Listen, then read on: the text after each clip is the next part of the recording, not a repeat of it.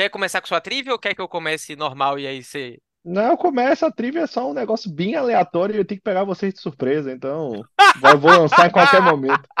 Meu Deus, meu Deus. Ai, ai, Mano, vocês não vão, vocês não vão, não tem como vocês adivinharem o que é que é o assunto, então vai ser um negócio extremamente aleatório. Vamos lá, então. Pô, agora, agora eu vou ficar, eu vou ficar nervoso a toda intervenção de Belo. Do nada você vai falar uma coisa, Guga, e ele. Gustavo Ivo, agora! Gustavo vai responder isso aqui pra mim agora. Comida típica do Thanksgiving canadense. Número A, poutine. Número B, alce. Isso. Bem-vindos a mais um episódio de Quarta para Três. Quarta pra três. Quarter para Três. Quarta pra três. Quarta para Três. Quarta pra três. Quarta para Três. Falador passa mal,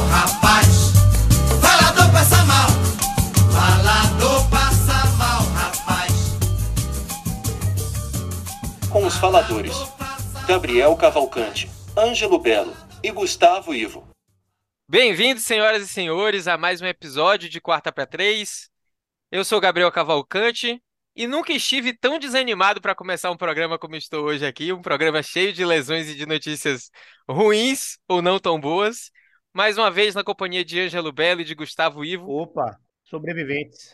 que vão tentar salvar meu ânimo, minha, minha moral para começar essa semana aí de fantasy. Rapaz, só fazer um disclaimer aqui, o cara chora, ele tá 6-0 na liga, ele me deu uma Exatamente. surra na liga. Exatamente. E assim, eu não sei o que, é que o GM quer mais. É o cara, tipo assim, o Real Madrid reclamando do, de ganhar do Ibis. Eu não tô entendendo Pô, o que que tá essa semana rapaz. eu não consegui 200 pontos em todos os meus times na liga. Estou muito decepcionado. Seu- É, Eu quero Ai, ai. performance, amigos, eu quero performance.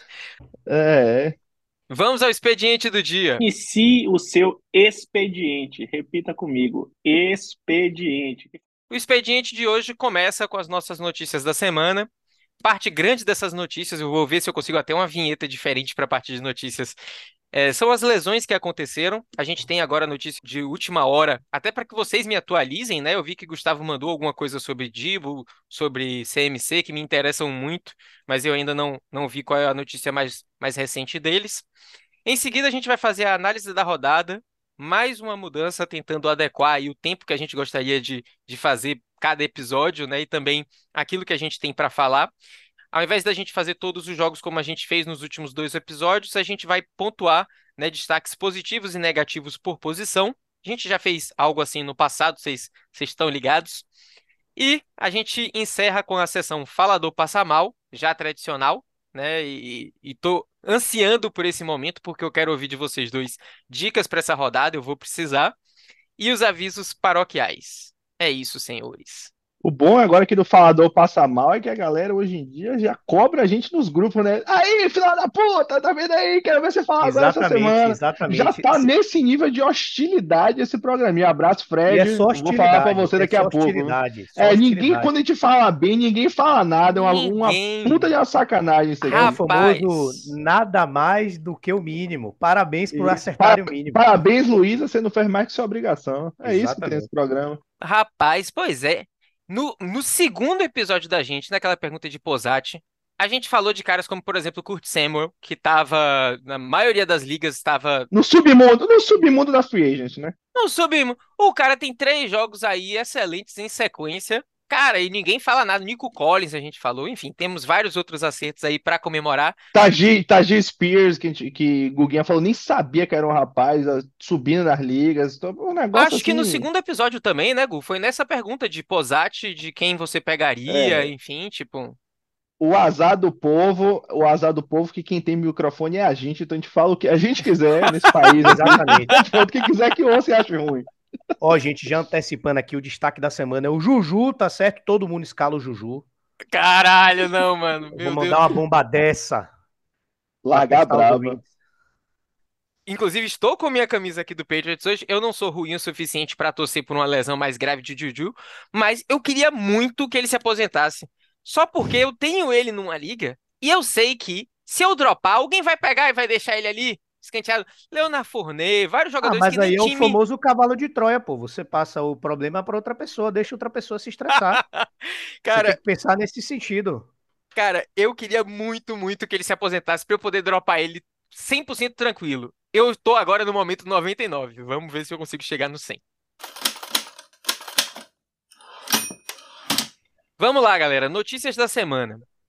É, para não começar falando de coisa ruim, né? Falando de lesão, é, algumas notícias que eu tenho aqui de última hora, né? Aconteceram hoje, no dia que a gente está gravando. Eu acho que elas são zero relevantes para fantasy, mas eu acho elas engraçadas, então eu, eu teria que comentar aqui com vocês.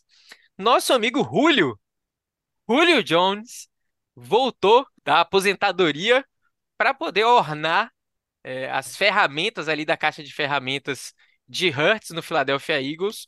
Eu realmente acho que ele não é útil para fantasy, né? Eu já achava isso em um dos retornos dele, né, no ano passado para jogar em Tampa Bay. Acho que assim como em Tampa Bay, ele é uma terceira opção ali no corpo de recebedores. É uma quinta ou sexta opção no ataque do, do time, que é um ataque bem, bem munido. E eu, sinceramente, acho que nem, nem Devonta Smith e muito menos A.J. Brown perdem absolutamente nada é, para esse, para essa adição. A questão aí é usar ele como arma para explodir outro time, entendeu? Julio Jones é o tipo de jogador que as pessoas só lembram das coisas boas. As pessoas ainda acham que o Julio Jones parou no tempo e ainda tem a mesma idade, o mesmo vigor físico de 10 anos atrás. Ele vai ser tirado da waiver wire. Tem gente que vai pegar ele, vai escalar no time e olhar para a escalação e falar: caramba, o Julio vai salvar meu time. Isso vai acontecer. Pô, É que nem o Odell tomara. Beckham Jr. É que nem o Odell Beckham Jr. O que importa é o cara só vai lembrar, o GM só vai lembrar dos momentos descolados de Julio, pegando bolas com a mão só, ali de Matt Ryan, e ele vai ter chance em time. E eu serei um deles, eu como torcedor do Philadelphia Eagles, eu serei um deles, estará lá na minha Texas Squad, porque ele é um talento jovem e promissor, então estará lá na minha Texas Squad. Abraço. Risos. Vamos lá. A gente teve também adições do corpo de running backs dos Rams. Exatamente. Eu não tenho agora na minha cabeça os nomes. Eu acho que Darrell Henderson voltou para os Rams, não foi? O famoso pague um, leve dois, né? Exatamente. Porque o Kyron Williams parece que não vai poder jogar semana que vem. O Ronnie Rivers também tá lesionado. E aí, o Rams foi atrás do bonde de running backs ruins. Deixa eu ver aqui. Sign. Eu, eu lembro do Darrell Henderson, mas deixa eu confirmar os nomes aqui. Darrell Henderson e Royce Freeman, que já enganou muita gente no Fantasy aí. Um nome que vai, vai dar arrepios em algumas pessoas que já tiveram ele no time. Darrell Henderson e Royce Freeman foram assinados aí. Um foi elevado do Practice Squad, o outro foi contratado, mas é temporário.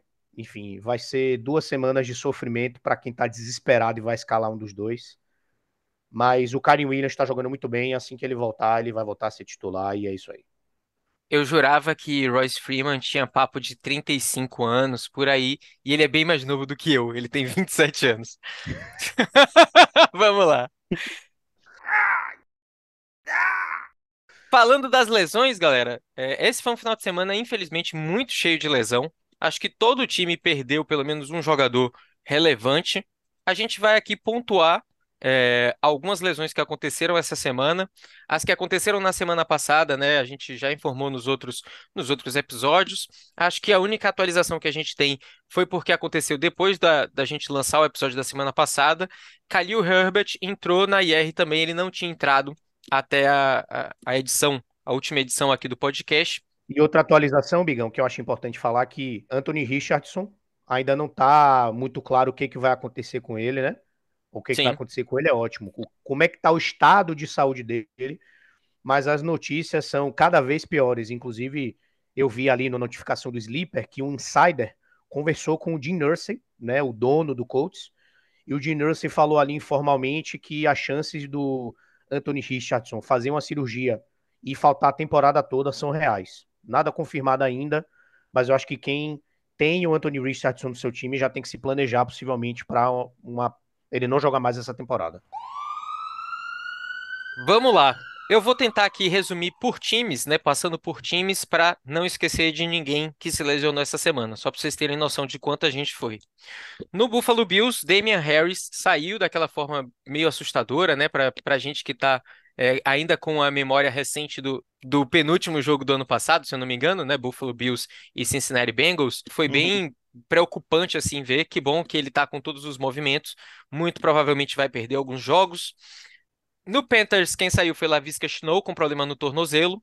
No Chicago Bears, Justin Fields saiu com problema na mão que ele lança, né? Se não me engano, no dedão. Não voltou para o jogo. Naquele lança não, naquele tenta, né? Mas tudo bem, prossiga. Exatamente. No Detroit Lions, é, Jamir Gibbs faltou mais um jogo, né? Uma notícia também que, que foi dada é, após o nosso último episódio. E dessa vez quem se contundiu foi é, David Montgomery, é, lesão na costela. Até o momento, né, a gente não tem nenhuma atualização sobre isso. No Indianapolis Colts, no jogo dos Colts, o Alec Pierce, né, o wide receiver, saiu também durante o jogo com problema no ombro e não voltou. No final do jogo dos Jaguars, Trevor Lawrence sofreu uma lesão no joelho e a gente ainda não tem muito claro é, qual é a condição dele, né? Ele, a última notícia que eu vi é que ele faria um exame no joelho. É, em entrevista no final do jogo, ele falou que ele estava se sentindo ok. No jogo do Las Vegas Raiders, Jimmy Garoppolo, Jimmy G, saiu com problema nas costas e também não retornou.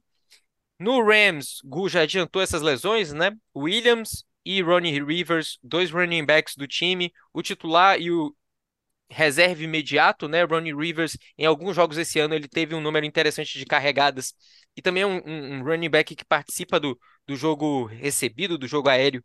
Ambos saíram do jogo e aparentemente tem né, uma lesão mais grave do que o que a gente pensava. Talvez por isso as adições aí que a gente comentou do Los Angeles Rams. No jogo do 49ers saíram Christian McCaffrey, né, inicialmente com, com um problema no oblíquo. Onde será que fica Grande o oblíquo? oblíquo. Na coxa, na coxa. Na coxa. Caraca, eu botava fé que era tipo assim, no ombro, uma parada assim, enfim. Não. E também, né, com um problema nas costelas.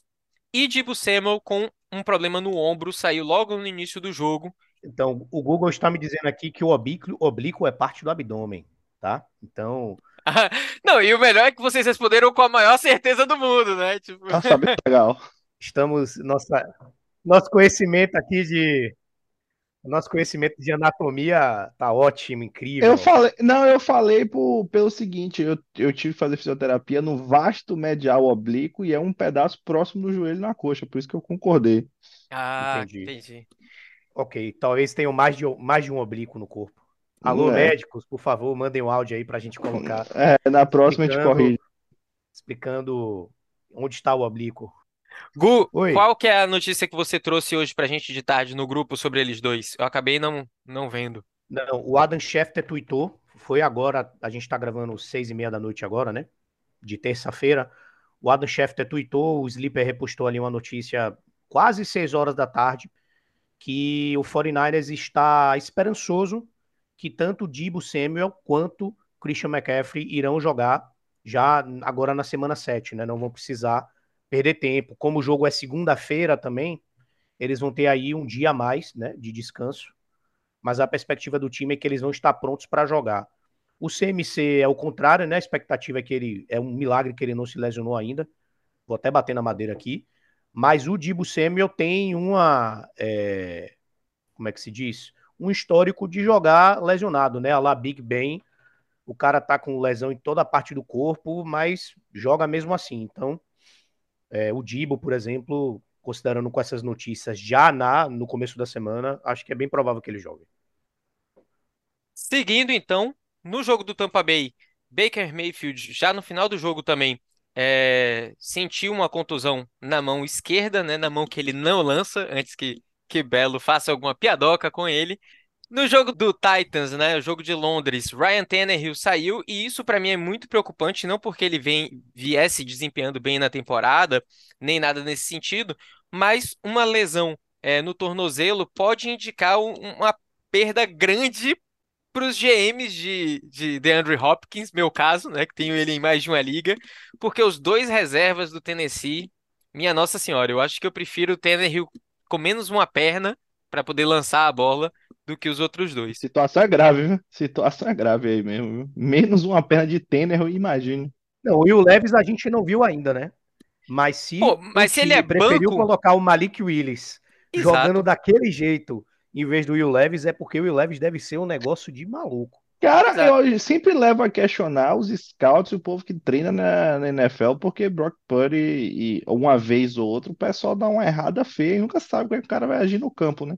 Campo é, como diria o Bachola, treino é treino e jogo é jogo, né, professor? Então, E é isso, cara, de, de lesões, assim, pelo menos tentando fazer aquele apanhado de lesões importantes, né, pro Fantasy, né, relevantes pro Fantasy. Eu tenho esse apanhado. É, falando ainda de Tannehill, como eles têm bye nessa rodada, pode até ser, né, que a gente veja Tannehill no próximo jogo. Tomara que sirva aí para alguma coisa, para recuperação do quarterback de Tennessee essa semana fora. Bigão, queria só acrescentar aqui que tem dois jogadores que atualmente estão lesionados e que podem voltar agora na semana 7, que são o Jamal Williams, running back do Saints, e o Deontay Johnson, né? O recebedor, teoricamente, o número um dos Steelers. Também pode ser que ele volte de lesão essa semana. E para piorar ainda mais para gente que joga fantasy, esses jogadores que têm muito volume quando voltam, normalmente voltam para dividir volume, para entrar ali e nem dominar, nem deixar que outros, né, os reservas ali ocupem. Então, a chance de um Jamal Williams vir jogar e bagunçar o volume legal que o Alvin Kamara tá recebendo é real.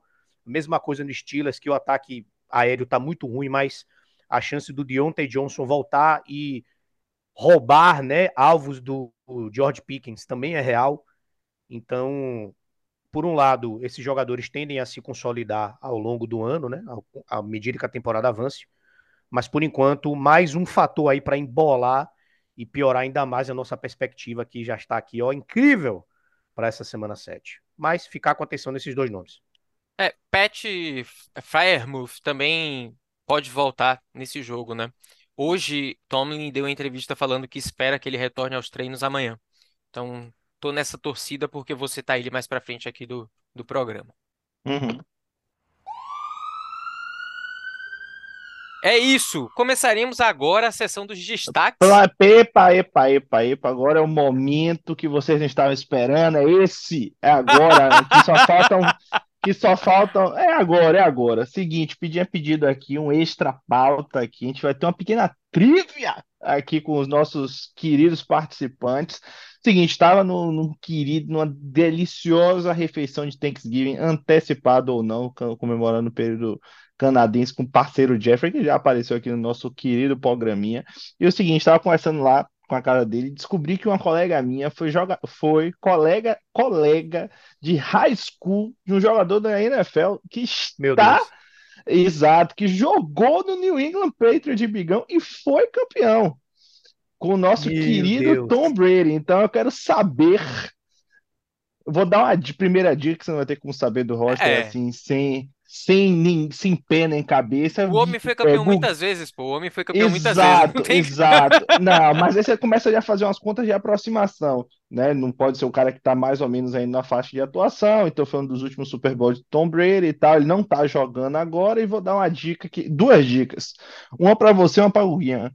Uma para você que era running back e para Guguinha é o seguinte, ele jogou no high school no Texas, em Plano, Texas. Então, que foi a cidade de minha querida amiga Michele. Então, eu quero saber aí um chute, um Você sabe o college dele? Que ele Sei o college. University of Nebraska. Então, ele, Running veio- de Nebraska. e foi campeão no Texas, Patriots. foi campeão no Patriots. Exato. Um palpite para cada um, pra gente fazer um bate-bola, jogo rápido lá, Marília, Gabriela, e aí senão já ficar três dias de trivia, né? Eu Cara. vou de Legarrette que- Blount. Like Garrett Blount, ok. E você, Bigão, você quer mais uma dica? Eu vou deixar com você torcedor do Patriots, e o Patriots tá uma draga desgraçada, eu posso lhe dar mais uma dica se você quiser. dar, Guguinha, então. Guguinha se fuder, ele foi draftado pelo Bengals, Ele foi draftado pelo Bengals. mas foi campeão no Patriots. Putz, grilo, não faço a menor ideia. Tempo! Eu vou tentar de novo aqui, hein? Vou, se eu, se eu lembrar. gasta- gasta o Draftado teste- Bengals. Isso, Running pode dar até back. um ano agora, na sexta rodada, pick 190 do draft de 2013. Agora já falei a resposta, Oh. consultem e me digam se quiserem. Eu vou chutar um nome aqui. Deixa eu pensar aqui num nome bom pra chutar. Pô, Gray, eu gostava muito de Gray, especialmente porque ele fez aquele jogo fantástico lá de 600 touchdowns contra, contra o Colts. Só não me lembro o primeiro nome dele. Deixa eu procurar aqui o primeiro Ele não nome joga dele. mais, então não é Damian Harris. Eu nem sei se Não, Damian Harris ele não tá ativo Patriots. na liga, não é? Damian isso, ele Harris tá foi, foi draftado pelo Patriots. É Jonas Gray. Chutei. Jonas. Gray, o seu chute. E Bi- quer o último chute, Guguinho, não? Eu vou dar essa lambuja pra você. Tô de bom humor aqui hoje nesse programinha. Rapaz, eu tô tentando lembrar os running backs irrelevantes ali do Patriots, né? O cara que vinha da casinha do cachorro do Bill Belichick. Daniel é Woodhead foi campeão, Bigão? Pelo Não, Patriots? não nessa época aí que ele tá falando. Foi Woodhead antes? é de antes. É. E o Woodhead também não foi draftado pelo Patriots. Ele veio de um outro time, acho que do Chargers, alguma coisa assim. Ó. Ou depois ele foi pro Chargers. Ó, você tem duas opções, Bigão. Eu Vou tentar aqui, é, matar esse negócio. Você tem duas opções. Ou você deixa para os nossos ouvintes, se você quiser largar a pergunta, a gente responde depois. Ou se você quiser, a gente Não, não, eu não vou conseguir dormir se eu ver a resposta. Não, Belo, Belo, Belo. bota, bota, a res- bota a resposta no final, no, no trecho da Marvel, a gente bota a resposta no final. E aí, quem quiser que ouça o podcast até o final para saber quem é a resposta. Pode ser, pode ser. A gente deixa a resposta no final. Até porque a gente Fica tem vários. spoiler. A gente tem. A gente tem vários ouvintes que torcem para os Patriots, né? Então, uma oportunidade aí de Abraão, de Deco, de Posati Pode- tentarem acertar Exato, as, também. as viúvas de Tom Brady. Mas eu vou falar, obviamente, agora aqui, que o Bico vai cortar essa porra, então pode, pode falar aqui agora. O Ministério do Fantasy adverte: as estatísticas trazidas neste episódio são para ligas PPR, avisaremos em caso contrário. Jogar fantasy pode provocar irritação, estresse, palpitações, entre outras coisas. Vamos nessa! Então, começando a nossa análise da rodada pela posição de quarterback, vale sempre o aviso, né, de, de que estamos falando de ligas PPR. Acho que agora vai ficar cada vez mais claro isso com o nosso aviso ali é, inicial, né? Para surpresa de muitos, inclusive a minha, que deixei ele no banco em algumas ligas, o quarterback que melhor pontuou essa rodada foi Dak Prescott, seguido por Jared Goff, Jalen Hurts. Jalen Hurts, para mim, mais um jogo de que na vida real não joga tão bem assim, mas para fantasy ele sobra. Tua na quarta colocação e Justin Herbert fecha o nosso top 5 de quarterbacks nessa semana. E aí, senhores, qual é o destaque de vocês dois aí para essa posição nessa semana 6? Cara, de positivo, realmente, Dak Prescott surpreendendo a todo mundo. Acho que é bom falar. E Jared Goff, eu acho que tá 5-1 na temporada. Por nenhum torcedor mais animado do Lions diria isso. Então, esse ano é o ano do Lions. Quem pegou a piadinha, pegou. Lion de Fortaleza, rubro-negro baiano, vamos nessa. E aí, o seguinte. E Jared Goff é o QB5 do ano, né, velho? Então, jogos, apesar de alguns jogos com 12, 19 pontos, ele é o QB5, mostrando consistência, então acho que o meu destaque da rodada é ele. E você, Guguinho? O meu destaque da rodada, por incrível que pareça, foi um cara que pontuou mal, que foi o Brock Purdy. Vamos lá, vou reformular completamente o que eu falei. Eu não acho que o Brock Purdy foi um destaque essa rodada, tá? Ele fez 7 pontos, teve um jogo super fraco, 12 para 27, para 125 jardas, um touchdown, uma interceptação, três carregadas para 7 jardas. Mas por que, que eu acho importante mencionar o Brock Purdy nesse espaço aqui? Porque ele está se estabelecendo como uma opção sólida de streamer, com tendência para melhorar. Ele ainda tem um upside muito grande. Ele ainda é visto na mídia em geral, pelas pessoas, eu acredito, como, ah, ele é só um cara de sistema, ele é um cara de sistema do Kyle Shanahan, qualquer outro QB na posição dele faria igual. E, na minha opinião, ele vem comprovando semana a semana que isso não é verdade, apesar de que nessa semana jogando contra possivelmente a melhor defesa da NFL do Cleveland Browns, ele jogou mal. Mas eu acho que quem quiser apostar no Brock Purdy não precisa ficar desestimulado, não deve ficar desestimulado por essa má performance dele essa semana. Eu acho que daqui para frente ele continua uma boa aposta. E aí um destaque negativo que eu queria chamar a atenção na posição de QB, por causa de também uma novidadezinha ali que pode mudar um pouco a perspectiva, é o Kirk Cousins, né? Ele que tem sido aí um toda semana figurando como excelente opção para ser escalada, né? Um, um, cara sólido, tá ali no, no, top 10, acredito, de QB8 no ano, acabei de confirmar aqui. Só que sem o Justin Jefferson, aparentemente ele não é o mesmo jogador. Ele não consegue produzir do mesmo jeito. Essa semana ele foi decepcionante, 21 para 31 para 181 jardas e um TD. Excelentes duas carregadas para 5 jardas negativas. Mas eu só chamaria atenção para esse destaque, ficar observando o quão determinante para o sucesso de fantasy do Kirk Cousins é a presença do mito Deus Justin Jefferson em campo. O curioso é que os dois jogos que ele fez, o que ele foi mal, ele ganhou, né? Então, você vê que realmente o que a gente fala de mundo real versus o que o Fantasy Exatamente. entrega é realmente isso. E já emendando nos negativos aqui também, realmente eu ia pegar, fazer igual a nossa audiência, Russo Wilson, que, vo- que Vossa Senhoria citou no programinha passada, abre aspas, não, Russell Wilson é um cara que tem entregando pontos, não sei o que, pode ser uma escolha. Que, que nossa audiência que confira o que, que você falou, ele entregou pífios 8,90 no jogo contra o Kansas City. E Ryan Tannehill, que a gente já falou, é tipo assim, esse aí comprova que a vida real, de fato, o jogo às vezes reflete a vida real com brilhantes 2.04, 76 jardas em 16 tentativas, uma interceptação, realmente um jogo tenebroso de, de Tannehill. Vamos passar para os RBs, Bigão? Vamos, vamos passar para a posição de running back. Eu concordo com tudo que vocês falaram. É, o jogo ruim de Purdy e de Russell Wilson não, não tem obrigatoriamente algo a ver com o restante da temporada. Eu estava puxando aqui depois do que o Guga falou.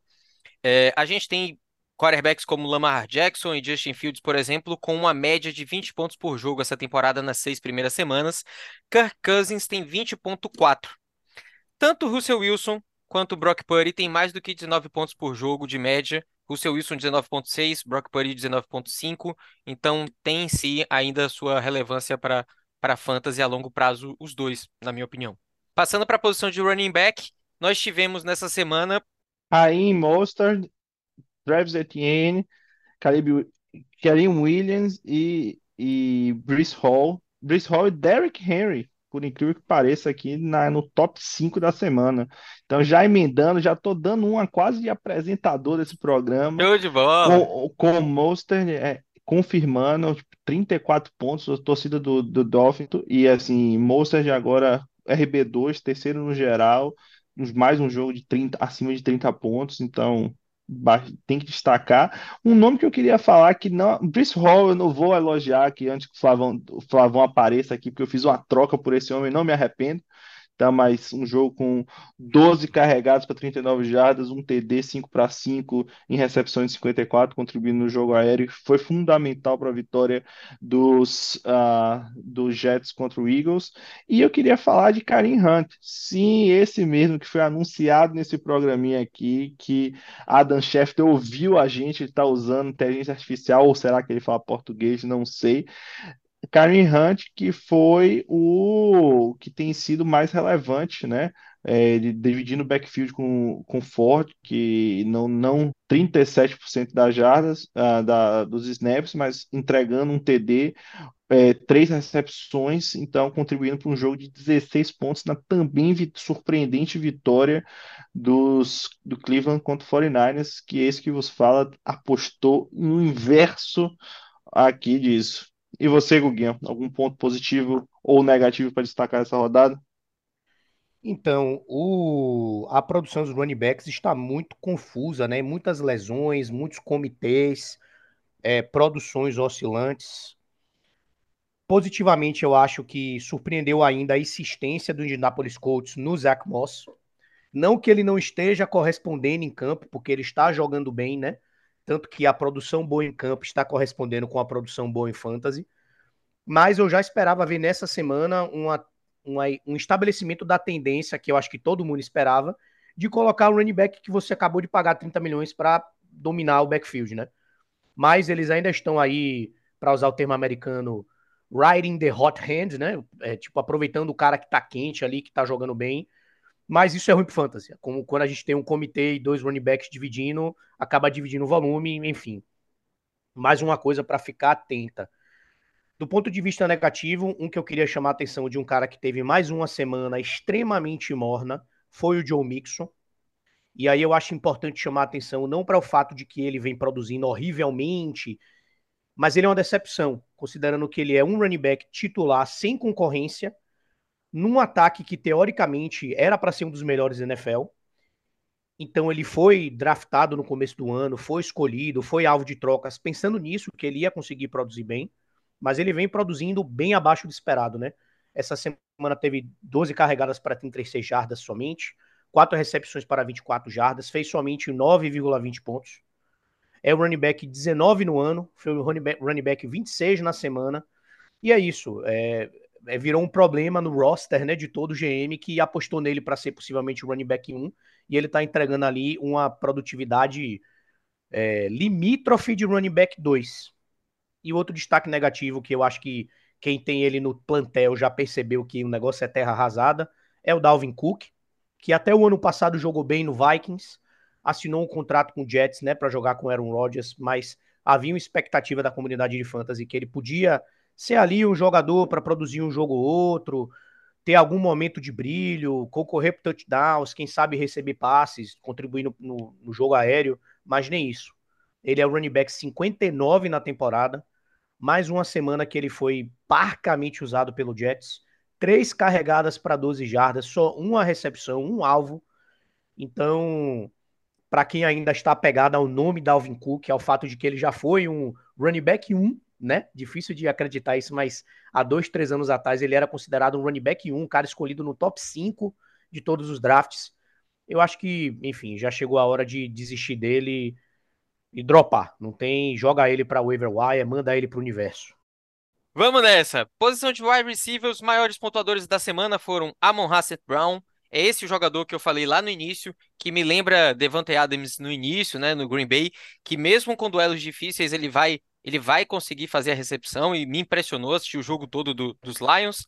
Adam Thielen em segundo lugar, Tyreek Hill mais uma vez aí no top 5. Cooper Cup voltou de vez e voltou muito bem, mais uma rodada no top 5. E para minha surpresa, Drake London apareceu aqui no top 5, é, empatado em pontos PPR com Keenan Allen essa rodada. Quais são os pontos positivos e negativos aí para vocês? Para mim, eu diria simplesmente Cooper Cup voltou e nele voltou completamente dominante. Parece que não faltou tempo nenhum. Acho que se havia alguma dúvida de que ele ia voltar a produzir como antes, ele está produzindo como antes. O Adam Thielen surpreendendo todo mundo. Quem disser que sabia que o Adam Thielen ia ser o wide receiver 3 da temporada está mentindo. Mentira é feio. Mentiroso! Fala a verdade, você fez uma aposta, pegou um cara ali e deu muito certo. Outro cara que eu queria muito chamar a atenção é o Kurt Samuel, né? Ele que faz parte ali daqueles ataques, de, daqueles times que nem sempre tem a atenção do fã, o Washington Commanders, mas vem produzindo muito bem. Então, quem escolheu ele está muito feliz e ele pode ser um possível alvo de troca para times que estejam competindo e queiram enriquecer o seu quadro de recebedores. Como ele é um cara ali já no meio da carreira, pode ser que seja possível obter ele sem pagar o preço premium e ainda existe a esperança no coração dos jogadores de fantasy de que Drake London vai ser o que ele pode ser, né? E jogos como esse relembram que ele teve essa semana, relembram a gente do talento supremo que ele tem e que se o Arthur Smith resolver fazer mais do que 20 tentativas de passe por jogo, o Drake London pode facilmente aí virar um um staple da liga, né? Um excelente, uma referência da posição de wide receiver no fantasy. Achei um pouco exagerado ele virar um, uma referência na posição. É, vai depender sempre de Desmond Reader. Enquanto isso acontecer, vai ser sempre complicado, mas talento o cara tem. Talento o cara tem e acho que virar um, com certeza, um wide receiver sólido ali, pelo menos figurando sempre entre o top 10 da posição. Acho que isso a gente pode dizer, independente de quem esteja, não independente, mas assim, com o Desmond Reader ainda na, sendo titular. Mas prossiga, Guguinho. Não, e do ponto de vista negativo, eu queria chamar a atenção especialmente, de forma semelhante ao que eu fiz ali no quadro de running backs, né? Não para jogadores que necessariamente estão sendo horríveis, mas para jogadores que vêm quebrando nossas expectativas, né? Os dois que eu destaquei aqui são o DK Metcalf. Essa semana teve quatro recepções para 69 jardas, foi o wide receiver 36 na semana e é o wide receiver 36 no ano. E o Devonta Smith, cinco recepções para 40 jardas, o wide receiver 41 na semana, 29 no ano. O DK Metcalf é mais preocupante porque foi escolhido e foi pensado como recebedor 1 e ele tá jogando como recebedor 3. O Devonta Smith é isso, né? A gente tinha a expectativa criada pelo ano passado, pelo ataque explosivo do Eagles, que ele ia continuar na ascendente se estabelecer, mas infelizmente o que aconteceu nesse ano é uma separação maior entre o AJ Brown e ele. E você, Belão, o que, que você acha? Cara, eu só complementando, né, dos nomes, eu a gente falou um pouco de T. Higgins aqui, T. Higgins não não decolou ainda nessa temporada. Eu sei que Joe Burrow ainda estava devendo, mas 2 para é, 2 para 4, 20 jardas realmente para um jogador do, do nível dele é realmente complicado. E Calvin Ridley naquela sensação montanha-russa, né? Então, assim, cara, a gente veio cobrando por mais alvos, ele foi um, um, um nome que a gente apontou no começo do ano para ficar de olho. Sunshine vem ali, nada excepcional, mas o time vem passando a ganhar, então tem subido um pouco de produção e ele entregou 4 para 8 para 30 jardas, né? Então, tipo, não foi falta de alvo o cara entregar. Eu não assisti o jogo completo para saber se, se teve muito drop, como é que foi, mas realmente 4 para 8 e 30 jardas é bastante complicado. E você, Bigão, como é que você arremata isso aqui? Vou arrematar concordando em relação a T. Higgins. Ele hoje, nas ligas PPR, é o wide receiver 65. Então, a gente realmente esperava algo muito melhor. Eu sei que jogou provavelmente com limitação, né? O problema da costela que teve e que fez com que ele perdesse, inclusive, um jogo, um jogo inteiro contra o Arizona. Para mim, o ponto negativo da posição, e isso não só essa rodada, mas especialmente essa rodada, tem sido Jahan Dodson. Cara, tá tendo um desempenho pífio. Nesse jogo ele teve um alvo. Então, assim, a gente tem visto o crescimento dos alvos para Kurt Samuel, o crescimento da participação dele na parte ofensiva do time do- dos Commanders e às custas de, de Jahan Dodson, né? Hoje, os dois têm a mesma quantidade de, de alvos eh, na temporada, né? Somadas as seis semanas. Mas se a gente pegar as últimas semanas de Dodson, têm sido muito, muito pobres. Vamos nessa. Finalizando essa parte de análise com a parte de com a posição de ends, é, a gente tem o destaque, né, de, de Travis Kelce, Travis Kelce voltando aí ao topo é, da pontuação da posição. Segui... Travis Kelce ou tem aqui na pauta T Swift? Ops, eu acho que alguém escreveu errado aqui. Isso. Seguidos por Dalton Schultz, mais uma vez aparecendo aqui no nosso top 5, estava aqui na semana passada também. Kyle Pitts, para surpresa de muitos, inclusive a minha, é, e para muita gente aí me alfinetar, Por favor, teça comentário sobre o jogo dele, Bigão. Por favor, só pra gente saber sua visão do jogo Cara, dele da semana. Queria ouvir um pouco mais. vou ser bem curto. Para mim é, a- é a hora de vender ele agora, assim, sabe? Tipo, Boa, Bigão. Concordo. Só retomando o que eu trouxe é, no passado, eu falei em ligas redraft, tá? Esse desempenho de mais do que 10 pontos em duas rodadas seguidas, cara, a gente não via desde a semana 15, se eu não me engano, de 2021. Então, assim, vocês estão realmente achando que isso é o padrão? Infelizmente, não é. Nunca foi uma questão de talento, a gente sempre falou isso aqui. Talento ele tem, é uma questão de contexto, né? Eu, acho que a gente consegue streamar, ou que a gente consegue, graças ao desempenho recente dele, valores muito melhores para a posição do que Kyle Pitts. Sem falar de onde ele estava sendo draftado no início do ano, né? No início da temporada. Em quarto lugar, logo atrás de Kyle Pitts, John Smith, que joga no mesmo time e tem tido uma produtividade tão boa quanto, eu acho. Em quinto lugar, uma surpresa, né? A primeira vez que ele aparece aqui nesse top 5, o calouro Michael Mayer, lá do Las Vegas Raiders. Rapidamente, quais são os destaques aí de vocês dessa posição?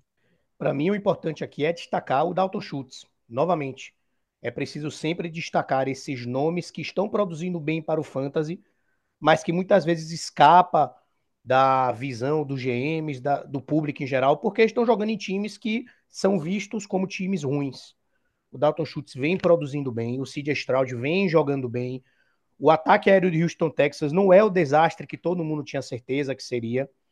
E, sem dúvida nenhuma, é uma, um- uma opção muito boa, melhor do que muitos caras com nomes aí, para a posição de Tyrande. Se você quiser, ele tem, tem uma liga que eu tenho ele aqui, draftei na calada da noite, mas o meu titular, Travis Kelce, né, é meio complicado de dá tirar, para né? aproveitar e uma, dá para descolar uma troca maravilhosa aí. Maravilhosa, quem quiser, toma aí. Abraço. Falando em trocas, eu ofereci Kurt Samuel a Ângelo Belo a preço de banana e ele preferiu ficar com Odell Beckham Jr., Claypool e outros aí, viu? Tô ligado. Mas, é, complementando o que o Gu falou, eu concordo. Acho que seria o meu destaque também. É, Dalton Schultz jogou contra um time que, que marca muito bem a posição de end, né? O New Orleans Saints, mesmo depois é, dessa rodada, a média é de 4, vírgula alguma coisa, acho que 5 pontos é, de fantasy por jogo para a posição de end. Então, Dalton Schultz ter conseguido fazer aí os seus 16 pontos foi realmente uma pontuação excelente. Para fechar a parte negativa, que a gente tem que falar também. Aqui, esse que vos fala gosta muito de falar de Kittle, uma jarda, um jogo patético, ridículo, e aí vão falar que é de sistema, que não sei o que, dis- de- refutando a tese de Gustavo Ivo, que quando os outros alvos machucava, Kittle iria aparecer, não foi o caso, né? Então, realmente, então, Kittle, uma jarda, e também ver que os gurus, os especialistas, quem ganha dinheiro, pelo menos a gente não ganha dinheiro e não tá cobrando nada de ninguém ainda para ouvir esses conselhos. Logan Thomas tava num hype absurdo. Eu falei aqui nesse programinha, ah, não, realmente Logan Thomas, os especialistas do The Athletic, não sei o que, eu falei, fez brilhantes uma jarda. Então, realmente é complicado de apostar nesse programa. Eu só ia falar só uma menção curta em relação a Dallas Goedert, no caso, ele, alguns especialistas falaram e fez sentido, apesar de ele ter tido um número grande de snaps e que ele acaba tendo, Lane Johnson estava machucado, ele teve que cobrir muito no, bloqueio para Lane Johnson, então assim, eu passo o pano para o meu Tyrande em relação a fazer bloqueio e George Kittle, abraços. Então, é isso. Ah, sensacional, Belo, sensacional. A gente pode agora seguir para a parte que eu mais gosto desse programinha, que é Falador Passa Mal. Essa semana, Sean essa Payton. semana a gente ofereceu a sessão para Sean Payton, né, o falador aí do ano. Eu gostei dessa brincadeira de oferecer pra alguém. A gente podia oferecer pra uma semana, a gente podia oferecer pra ficha essa semana, só porque ele fala pra caralho. E a gente sempre vai oferecer alguém aqui. Eu gostei dessa ideia de oferecer pra alguém essa Pois é, sessão e aqui. quem não sabe, né, a sessão Falador Passa Mal e a música tema tem muito a ver com ficha aí, com esses anos todos que a gente conversa sobre futebol americano. Quem falou bastante essa semana, fala, aproveitando ficha, acho que pode ser sempre o nome, quando a gente não tiver ninguém, a gente pode falar do dele, mas quem falou bastante essa semana foi, como é, Gardner Johnson e Debo Samuel no Twitter, né? Não, não acompanhei essa treta na TL, não. Garner Johnson é especialista nisso aí. E fala demais. É, ah, demais. Começando a sessão Falador Passa Mal pelo jogo de quinta-feira, Jacksonville enfrenta o New Orleans Saints, né? Falando em, falando em New Orleans Saints. Quem são os destaques de vocês aí para esse jogo? Começar com o torcedor aí, né? Vai lá, Guguinha. Então, caras, sobre esse duelo específico, como torcedor do Saints, eu acho que o alerta maior fica para quem vai escalar jogadores do Jaguars, tá? Porque a defesa do Saints, além de ser muito boa na vida real, ela é muito boa também em ceder poucos pontos para a fantasy. Então, só para citar um exemplo aqui, o Travis Etienne, que vem voando, pontuando maravilhosamente, carregando times nas costas, eu não ficaria surpreso se ele voltasse um pouco para a terra nessa semana. Mas é, eu acho que os óbvios têm que ser escalados aqui. Trevor Lawrence, se tiver saudável, você deve escalar. Calvin Ridley, Christian Kirk, possivelmente o Zay Jones também, porque ele tá tendo uma oportunidade aqui ali de pontuar. O Travis Etienne, com certeza. Evan Engram, com certeza. Do lado do Saints, o Chris Olave e o Derek Carr continuam barreados, mas precisam ser escalados. Um cara que é um flex interessante nesse jogo é o Rashid Shahid, que é ali o recebedor do Saints, especialista das bolas de profundidade. De vez em quando sobra ali um TD para ele, uma jogada de muitas jardas. Ele é uma opção interessante de flex. Alvin Kamara tem tido muito volume. E, como eu falei anteriormente, pode ser a volta do Jamal Williams também, que teve como diferencial na carreira ser muito utilizado perto da linha de scrimmage. Então, se ele voltar, pode ser que ele tenha oportunidades ali de ter aquele jogo legal de cinco carregadas para 15 jardas e um touchdown, suficiente para fazer 10, 11 pontos e deixar um GM muito feliz. Para mim, eu voto com o relator. Acho que alguns nomes eu não escalaria com tanta, tanta tranquilidade assim. Eu acho que Etienne e Kirk, por incrível que pareça, tá no momento que tem que, tem que ser escalado. Mas eu vou falar do meu xodó, Evan Ingram, que toda semana, entre a semana sem- faz semana, eu, eu continuo falando dele agora com promessas. Então me cobrem semana que vem que vai sair finalmente, estando na torcida, fazer a hashtag aqui.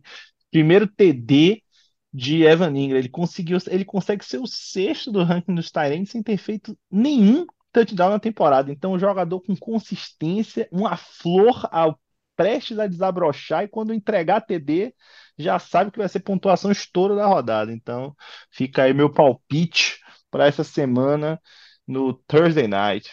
Christian Kirk, pra mim, é obrigatório escalar também. Ele tá com uma, uma confiabilidade absurda, assim. Nesse, nesse ano, só no primeiro jogo, na primeira semana, ele não bateu aquilo que foi projetado pra ele. E como eu já falei aqui outras vezes, bater o que foi projetado é quase que sinônimo de ganhar seu confronto pra Fantasy. Próximo, Bigão. Próximo jogo é o Detroit Lions enfrentando o Baltimore Ravens. Um jogo eh, que eu acho, né, que vai ser bem interessante quem vai pontuar ali para fantasy. A gente tem duas defesas boas. Eh, se a gente antes, né, se a gente já está aqui há semanas falando para fugir eh, do corpo de, de running backs do Baltimore, agora mais ainda, né, enfrentando o time de Detroit, eu acho que não tem nenhuma chance assim de eu colocar Justice Hill ou Gus Edwards, a não ser que eu realmente não tenha uma outra pessoa para escalar. Aquele Cinebunny Privé, aquele Justine do cara, quase um Justine, quem já acompanhou para os jovens aqui dos anos 90 e 2000, então não fuja desse conteúdo para adultos, que é o, o backfield do Baltimore. Inclusive, Bigão, um, um duelo para você responder aqui dentro do próprio jogo, porque eu concordo com você, eu continuaria fugindo dos running backs do Ravens. Você preferiria escalar o Craig Reynolds, que é o running back 3 do Lions, que vai ter oportunidade nesse jogo, ou Justice Hill ou Gus Edwards? Justice Hill. Não, com certeza Reynolds. Inclusive, foi o Sim, nome que eu, eu coloquei também. na pauta, se vocês, se vocês procurarem lá ver. Assim, infelizmente, é, essa semana, eu acho que ele, ele ficou mais em destaque pelo grande bloqueio que ele, que ele ofereceu ali para o touchdown de Amon-Ra, mas é um cara que tem ganho volume, que tem ganho oportunidade. A gente não sabe se Jamir Gibbs vai voltar, né? Tá duas semanas fora. Seria uma ótima oportunidade para ele. É, provavelmente Dave Montgomery tá fora, né? O bye deles não vai demorar a chegar também, então imagino que eles vão pou- poupar o jogador até o bye, é uma prática meio que comum. E, cara, a defesa de Baltimore é uma boa defesa, né? A gente assiste os jogos de Baltimore, eles acabam entregando no final, mas tem sido uma defesa boa, que não cede tantos pontos para fantasy. Acho que a brecha que eles vão ter é essa brecha do jogo corrido, e eu colocaria Reynolds sem, sem sombra de dúvida aí. E vocês? E perguntinha rápida, malandrinha aqui, quem faz mais pontos desse confronto de Tyrande? Vamos ter Mark Andrews ou Laporta e por quê? Mark Andrews.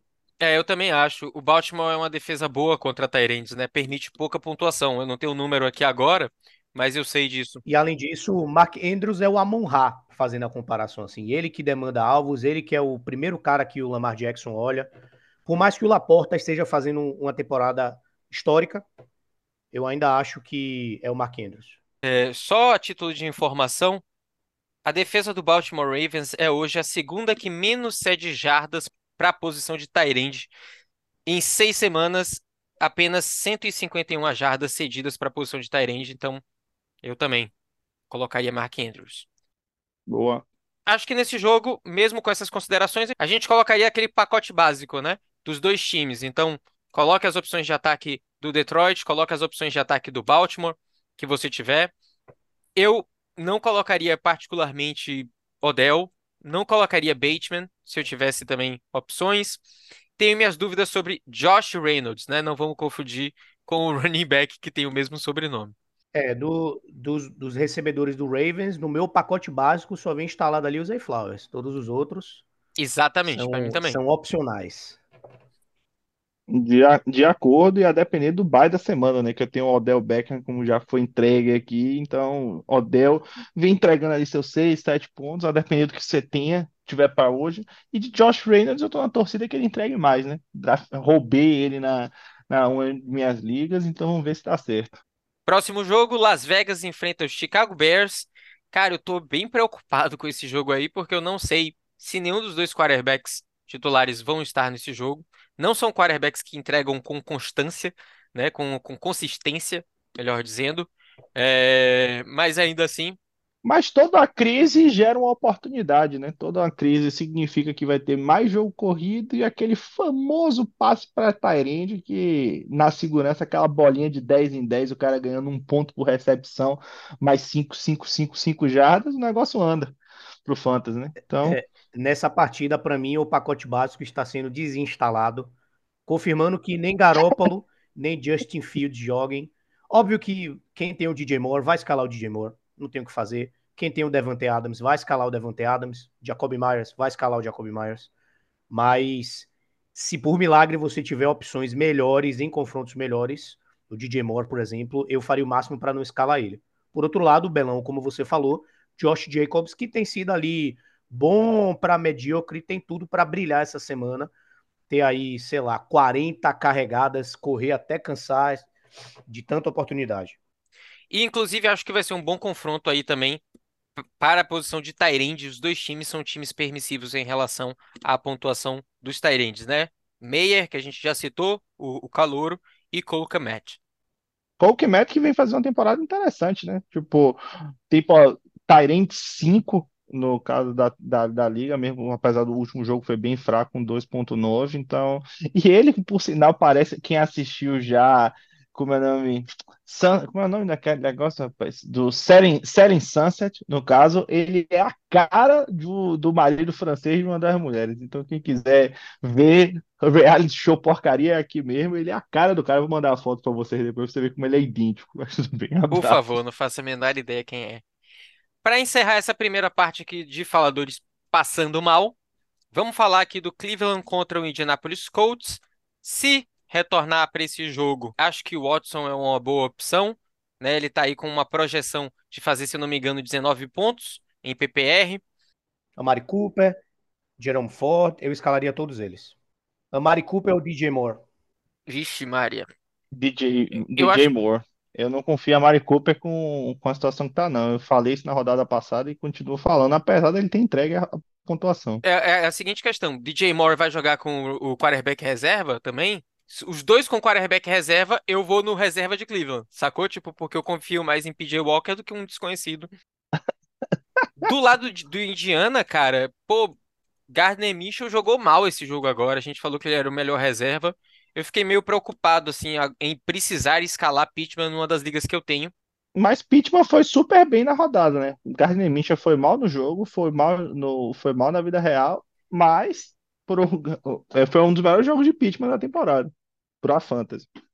Então, fazendo um apanhado desse jogo, é, tudo vai depender, né, de se, para mim, pelo menos, e pelo que eu entendi, vocês estão de acordo, se Deshaun Watson vai jogar, é, escalhe as opções ofensivas do Cleveland, Jeremy Ford, Karen Hunt, Amari Cooper, enfim. E do lado do Indianapolis, eu iria de Josh Downs e de Michael Pittman.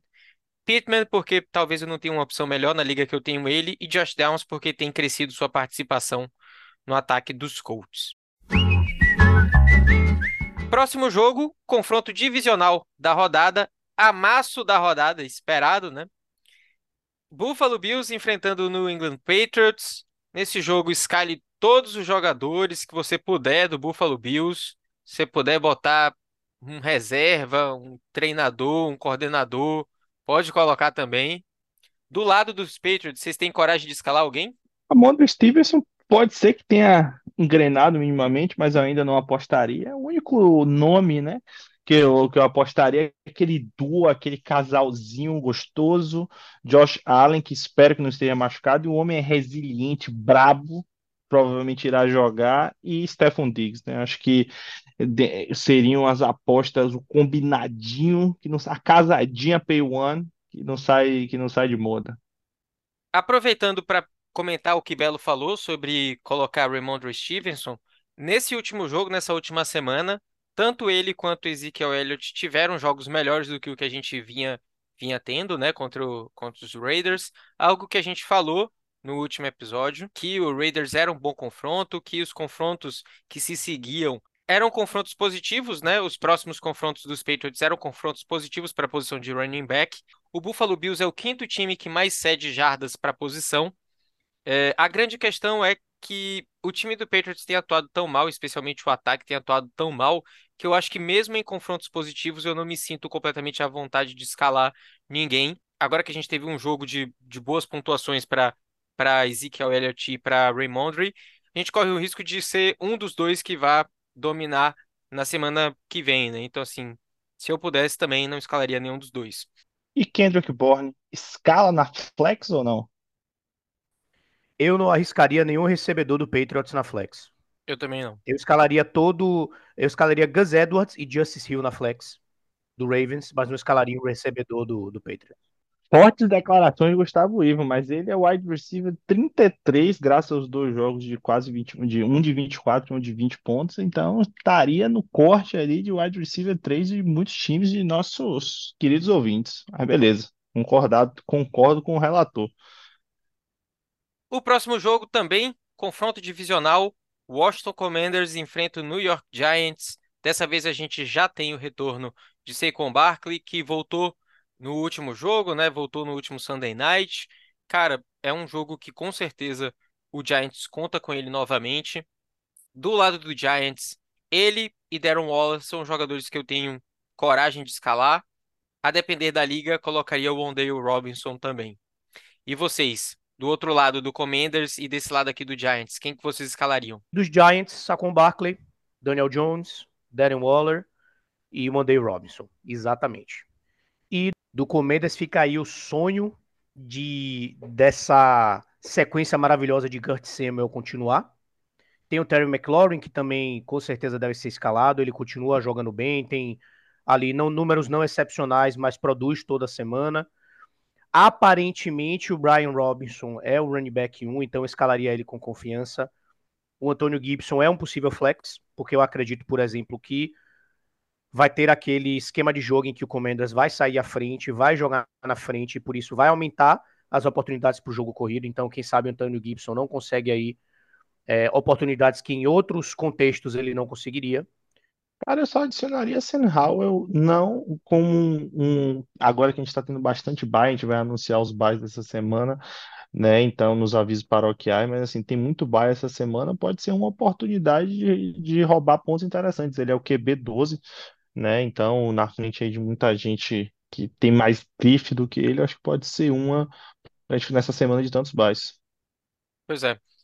Para outras coisas que vocês comentaram e que eu me atentei, é, uma coisa que eu achei interessante que eu vi recentemente, a maior utilização de Antônio Gibson, Gu, tem sido quando o Washington tá atrás do placar. Então, isso é curioso, né? Tipo, quando eles estão precisando correr atrás. Provavelmente porque o Antônio Gibson recebe passe, né? É, Imagino que seria por isso. Não sei se Daniel Jones volta ne- nesse, nesse jogo, que seria bom, porque o Washington Commanders é um time muito ruim contra wide receivers. O grande problema é que, como a gente já falou em episódios passados, a pirâmide, que é o wide receiver, a sala de wide receivers, né, do, do Giants, não dá para confiar em ninguém ali. É, eu acho que o melhor wide receiver que eles têm é Saquon Barkley e Darren Waller recebendo bola. O próximo jogo, Atlanta Falcons enfrenta o Tampa Bay Buccaneers. Joguinho com pegadinha, Gu? O que é que você acha desse jogo? O que eu tinha separado aqui para falar é que realmente eu continuo muito reticente com os Tyrants do Falcons. Tiveram aí semanas recentes de muita produtividade, mas o confronto não é bom. Joga fora de casa contra o Tampa Bay, que é uma defesa que está ali no top 10 de pior, de melhor defesa contra Tyrants para fantasy, né? E além disso, eles têm essa característica aí específica de que eles têm dois Tyrants disputando o volume, né? Então, por um lado, quando a semana é boa e pelo fato da posição de Tyrant ser muito escassa, os dois Tyrants conseguem ser relevantes para a fantasy. Numa semana difícil, pode acabar virando uma armadilha para os dois, né? Sem dúvida nenhuma, se eu tivesse que apostar em alguém, eu apostaria no Kyle Pitts, né? Tentaria correr do John Smith. Mas é isso, fica aí o alerta específico para quem está muito empolgado, emocionado com os Tyrants do Falcons, para, se tiver uma outra opção, olhar com carinho ali, um confronto melhor, escalar outro jogador na posição. E você, Belino? Mas desse jogo, assim, não tenho nem, não tenho nada a destacar, assim, de um jogo que não é interessante, certamente um jogo que será sonolento, eu não assistirei, e esse vai ser o jogo não assistido da rodada, e eu ia falar, assim, de interessante, observando um pouquinho de estatística, que o imortal Cordell Patterson tá voltando, o percentual de snaps dele crescendo de uma forma pujante, então agora ele teve 12% dos snaps com uma marca de 1.6 de fantasy. Aguarde, viu? Já que Arthur Smith adora jogar com running back, quem sabe ele não aparece um pouco mais aí. Não vai ser nenhum steal no momento, mas nunca sabe o que é que pode dar, né? Pois é, eu colocaria do lado de Tampa Bay é, Mike Evans e Chris Godwin. Não são bons confrontos, mas são jogadores à prova de confronto. Tentaria fugir ao máximo de, de Rashad White e do jogo corrido de Tampa Bay. Não tem desempenhado bem. E assim, normalmente Baker Mayfield é aquela opção só se você realmente precisar desesperadamente. E baleado do último, do último jogo não é alguém que eu colocaria. Próximo jogo, Bigão. Seattle Seahawks e Arizona Cardinals. E aí, quais são as suas apostas? Agora vamos ver quem sabe fazendo ao vivo aí. Muitos jogos, muitos confrontos divisionais, né? Eu acho que um dos pontos que, que vocês colocaram na pauta é, foi de mercado. Eu estava esperando que ele fosse bem na, na, na semana passada. Com a ausência de James Conner, eu achei que ele assumiria esse papel, mas foi muito mal. Então, assim, eu não tenho tanta coragem assim de, de colocá-lo aqui dentro dessas opções. Cara, nessa eu, eu, eu coloquei na pauta e pra mim eu vou seguir a lógica tiririca disso aqui. Pior que tá, não fica, né? Então eu acho que ele fez um jogo ruim, de fato. eu Concordo com você, mas eu não acho que tem como ficar muito pior do que como ele foi semana passada, não. Então é daqui pra cima e não teve a volta ainda de seu querido Conner, então vai ter que ser com ele mesmo. Então, aí, então acho que eu fui mais ou menos nessa lógica dar uma chance pro menino. Ele virar o supermercado na rodada, finalmente, né? Pô, tomara, porque isso vai ser muito bom, isso tem muito potencial aí. Mas Ingram, que é o outro, o outro running back, eu acho ele bem fraquinho também, apesar de ter ido um pouco melhor na rodada passada. E eu tenho visto o Cardinals usar muito o Rondale Moore é, no jogo corrido, né, também. Ele é o wide receiver e não é por isso que eu escalaria ele. Quem eu ia falar que eu colocaria com certeza nesse jogo é Marquise Brown, né, Hollywood Brown. Os dois times são bem permissivos em relação à pontuação de fantasy para wide receiver. E eu tenho gostado de assistir Marquis Brown jogar. Eu acho que Dobbs tem feito ele relevante. E você, Gu? Concordo exatamente, Bigão. Eu ia falar que esse confronto tem do, dos dois lados tem nomes legais assim para escalar. Um é minha aposta da semana, se eu tivesse que apostar no jogador que eu acho que vai brilhar, né, para a gente manter o hábito aqui de sempre se comprometer com a possível falha, com o escrutínio dos ouvintes. Eu acho que o Kenneth Walker, running back do Seattle Seahawks, eu acho que ele vai muito bem essa semana, acho que ele vai pontuar no top 5 ali, vou fazer a minha aposta. A defesa do Cardinals, primeiro que eles jogam em casa, né? O Seattle Seahawks tem sempre a vantagem, tem sempre a vantagem. Tem a vantagem dessa semana estar jogando em casa. O Arizona Cardinals é a terceira pior defesa da NFL cedendo pontos para running backs. Cedeu uma média de 28 pontos aí. E o Kenneth Walker, ele é o running back 9 no ano, então tem, vem sido, ele vem sendo produtivo toda semana. Vem de uma semana muito boa, produziu 17,90 pontos. Eu acho que não só ele vai ter oportunidades, como o confronto é favorável. E do outro lado, a mesma coisa. Um nome que talvez fique fora do radar de muita gente aí, mas que é muito bom, é o Marquise Brown. Exatamente como você falou, Bigão. Ele tem um confronto excelente, ele tá produzindo legal, ele é o alvo número um, claro, do ataque aéreo do Arizona Cardinals. E, segundo a tabela que eu tenho aqui na minha frente, o Seattle Seahawks, na verdade, tem dois sites diferentes. Um indica o Seattle Seahawks como a defesa que mais cede pontos para o wide receivers. E o outro como a terceira defesa que mais cede pontos para o wide receivers. Então, acho que fazendo um apanhado aqui dos dois sites de estatísticas que eu tenho, é certo que o confronto é muito favorável. O Seahawks está ali sempre, toda semana, cedendo muito, muitos pontos para os wide receivers. Eu colocaria também nesse jogo tanto DK quanto meu querido Tyler Lockett, a quem Fred está me negando há muito tempo, mas eu não colocaria Jackson Smith em Digba, é, mesmo o confronto sendo favorável contra o Arizona, eu ainda não vi nada dele assim que me que me empolgasse É, em dá. escalar ele. Não dá para escalar ele ainda. Seguindo para o próximo jogo, Pittsburgh Steelers enfrenta o Los Angeles Rams. Nesse jogo eu coloquei a minha aposta da semana, mas é uma aposta que está condicionada ao fato dele dele retornar, né, como está sendo esperado. Eu acho que esse é um bom jogo para Firemouth. Eu acho que esse realmente é um bom jogo para Firemouth. É na posição de end que os times têm conseguido pontuar contra os Rams. É, eu acho ele um cara muito bom, com potencial, com potencial para fantasy também apesar de ter minhas dúvidas com o quarterback dele. É, é um time que vem de bye. Eu normalmente gosto de apostar nos times que voltam do bye, né? Como times que utilizaram esse tempo para poder ajustar ponteiros, alinhar as coisas, descansar seus jogadores também. Então, essa é a minha aposta da semana do lado do Pittsburgh. Do lado do Rams, eu colocaria nosso pacotão básico de sempre. É, não sei em que situação está Williams, né, como running back. Então, talvez eu deixasse a posição de running back de fora, mas Batman e Robin estão dentro e Matthew Stafford para mim também está dentro. E para vocês, quem que vocês escalam desse confronto? Cara, eu começaria com com Pickens. Ele fez uma semana, ele estava de bye semana passada, fez uma semana 5 muito forte, né, com 26 pontos, marcando TD e tendo mais de 130 jardas, então espero e acho que ele continue mantendo essa pegada para esse próximo jogo. Acho que pode ser um- um- uma sintonia interessante pro com, com Pickett, né? Tinha sido os principais, um dos principais alvos durante a pré-temporada. Acho que Frymouth eu concordo contigo. E do lado do, do Rams, assim, a gente teve o hype do nosso nosso Deus polinésio, que ele existe por Kanako, ele tá um pouco abaixo do, na semana passada, com só 6,60.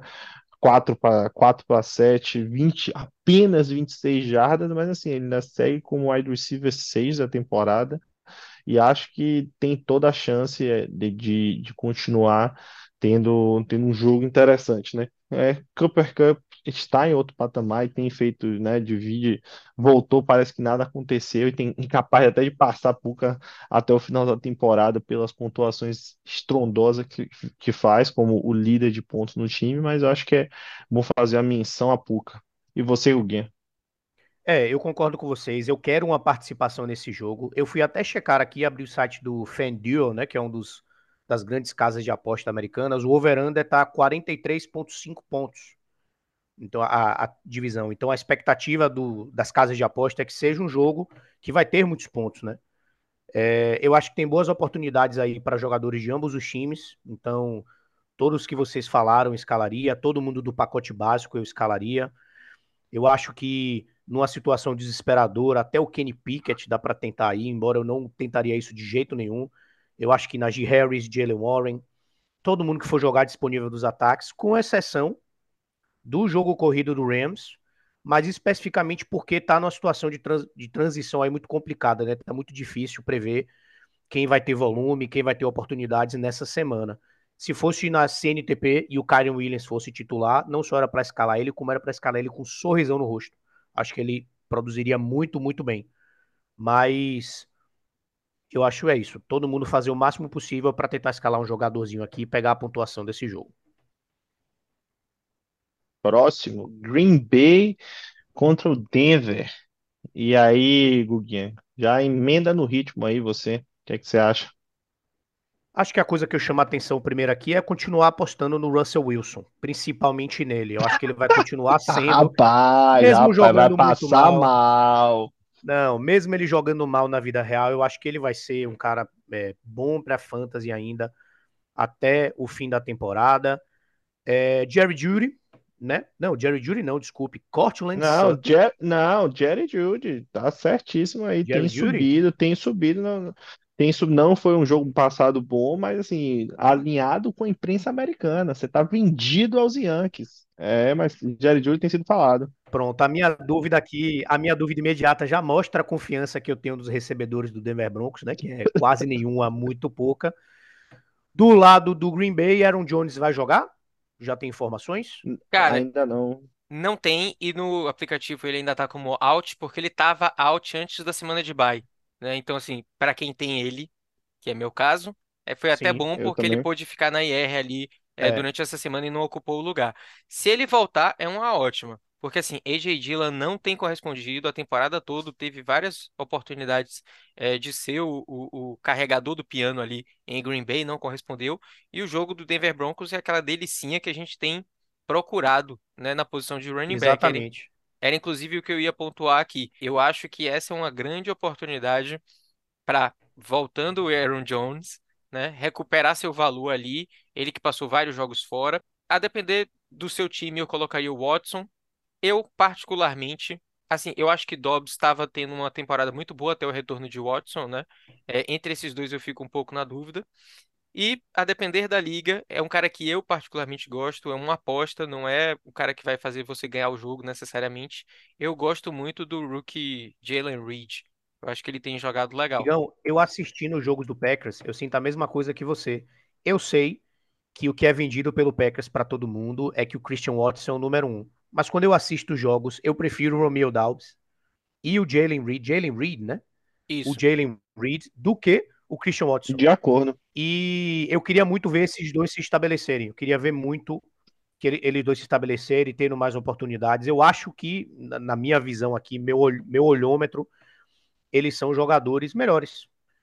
E eu queria chamar a atenção para o Luck Musgrave, tá?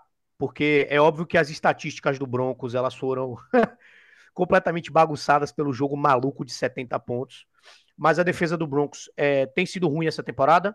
Ela tem cedido muitos pontos de fantasy. E o Denver Broncos é uma das que mais cedem na posição de tight end. Então o Luck Musgrave pode ter aí uma oportunidade de ter um excelente jogo pelo Packers.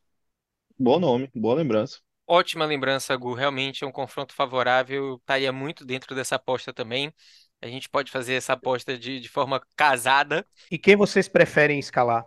Jordan Love contra o Denver Broncos, que é um confronto favorável, ou Trevor Lawrence meio barreado, sem saber direito se tá saudável ou não? Império do Amor, Seria de Jordan Love? Jordan Love pra mim. Eu iria de Jordan Love. Eu iria, eu prefiro Jordan Love seguro contra o Denver do que Trevor Lawrence meio barreado contra a defesa do De Saints. acordo. Eu também, talvez com menos segurança do que vocês dois. E jogando quinta ainda? Não, não, não, não fuja disso. Não esqueça. É, sobre esse confronto aí, uma estatística legal trazida pelo, pelo The Fantasy Footballers. E para a galera que ouve a gente, eu sei que 99,9% das pessoas já devem ouvir Fantasy Footballers também. É, a gente tem agora uma aba em que o podcast dos caras está fixado no nosso, no nosso podcast como sendo uma referência para a gente, né? Vocês podem entrar lá. Eles falaram sobre o crescimento, né, de, de- o desenvolvimento de wide receivers rookies após o bye, a semana de bye. Algo que acabou não se comprovando para Kenton Johnston, né, que teve uma, uma semana pífia depois do bye dele, zero pontos, dois alvos e eu acho que nenhuma recepção, mas que talvez venha a aparecer de forma positiva para Jalen Reed, que a gente tinha comentado anteriormente. Já seguindo agora para o final, para os finalmente dos últimos jogos da rodada, o Los Angeles Chargers enfrenta o Kansas City Chiefs, expectativa de jogaço, muitos pontos, pacote básico do, do Chargers, sem muita dúvida. Coloque Herbert, coloque Eckler, coloque Keenan Allen. Para mim, coloque Josh Palmer. Não coloque Johnston no seu time. E do lado do Kansas City Chiefs, pacote básico, mas com uma estrelinha de destaque, na minha opinião, para Pacheco. Pacheco tem recebido muitos passes, cresceu essa participação, né, no recebimento de passes, algo que ano passado ficava mais para Jerick McKinnon. E os Chargers são muito ruins para defender running backs que recebem passe. Né? Tipo, é o time que mais leva jardas passadas para a posição de running back. Cara, eu só queria fazer um comentário disso, de para você ver como é, é- NFL é uma ciência que não é exata, né? O draft. Edward Helaire foi draftado num hype absurdo. Chiefs tinha sido campeão. Ele foi draftado no final de primeira rodada, um running back, ia ser um complemento excepcional para o ataque. Veio de LSU, se não me engano, né? Deixa eu dar uma pescada aqui. Mas assim, e o cara, o cara sumiu, irmão. O cara tá por um cara que foi draftado na sétima rodada, virou, foi campeão do Super Bowl. Tipo assim, Edward Helaire tem. Não sei o que aconteceu com esse rapaz. Então, já escolha alta e muita gente morreu abraçado com ele nas ligas. Entregou ano passado, mas esse ano realmente eu não sei o que foi que deu.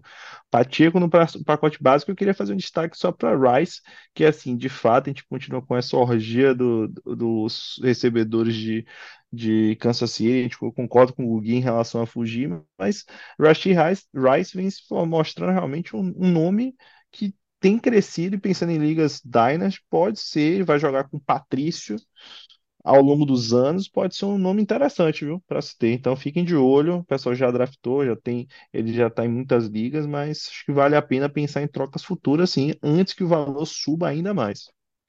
só corroborando aqui tudo que vocês falaram, esse jogo para mim é idêntico ao jogo anterior. É um jogo que eu quero participar dele o maior, o maior possível. Então, se eu tiver em dúvida entre o jogador desse jogo e um jogador de outro confronto, eu escalaria o desse jogo. Eu tinha mencionado a partida anterior de Green Bay e Denver. O over-under de Chargers e Kansas City Chiefs é 49,5 pontos. Então, eles acham que vão ter 50 pontos, né? Em cerca de 50 pontos nessa partida. Eu acho que dá para escalar o pacote completo aí. E é isso se você tiver diante de uma decisão em que você tem um jogador que vai jogar nesse confronto em outra partida, eu acho que vale a pena tentar entrar nesse tiroteio aqui que tem tudo para ser incrível. De acordo, de acordo com tudo. Seguindo para o penúltimo jogo da rodada, outro jogaço, né? Sunday Night Football. Esse aqui, esse é final antecipada, será? Pô, falou, hein? Eu dei uma hesitada, você viu? Fiquei dois segundos sem falar nada para a palavra formar, mas eu falei, será que é final antecipada? É possível. É possível, super possível. Miami Dolphins versus Philadelphia Eagles. Bom jogo, jogo de bastante pontuação também. Estou esperando muita pontuação. E vou falar uma coisa para vocês é, que eu achei bem bacana, né? Gustavo falou isso já há alguns episódios, dois ou três episódios, não foi na semana passada. E depois que Gustavo falou, em um episódio do Fantasy Footballers, eu ouvi Jason Moore falando isso. E eu achei bem bacana, Gu, sua observação de que a gente congelou na nossa cabeça a ideia da defesa do Eagles como sendo uma defesa impenetrável. E não tem sido assim.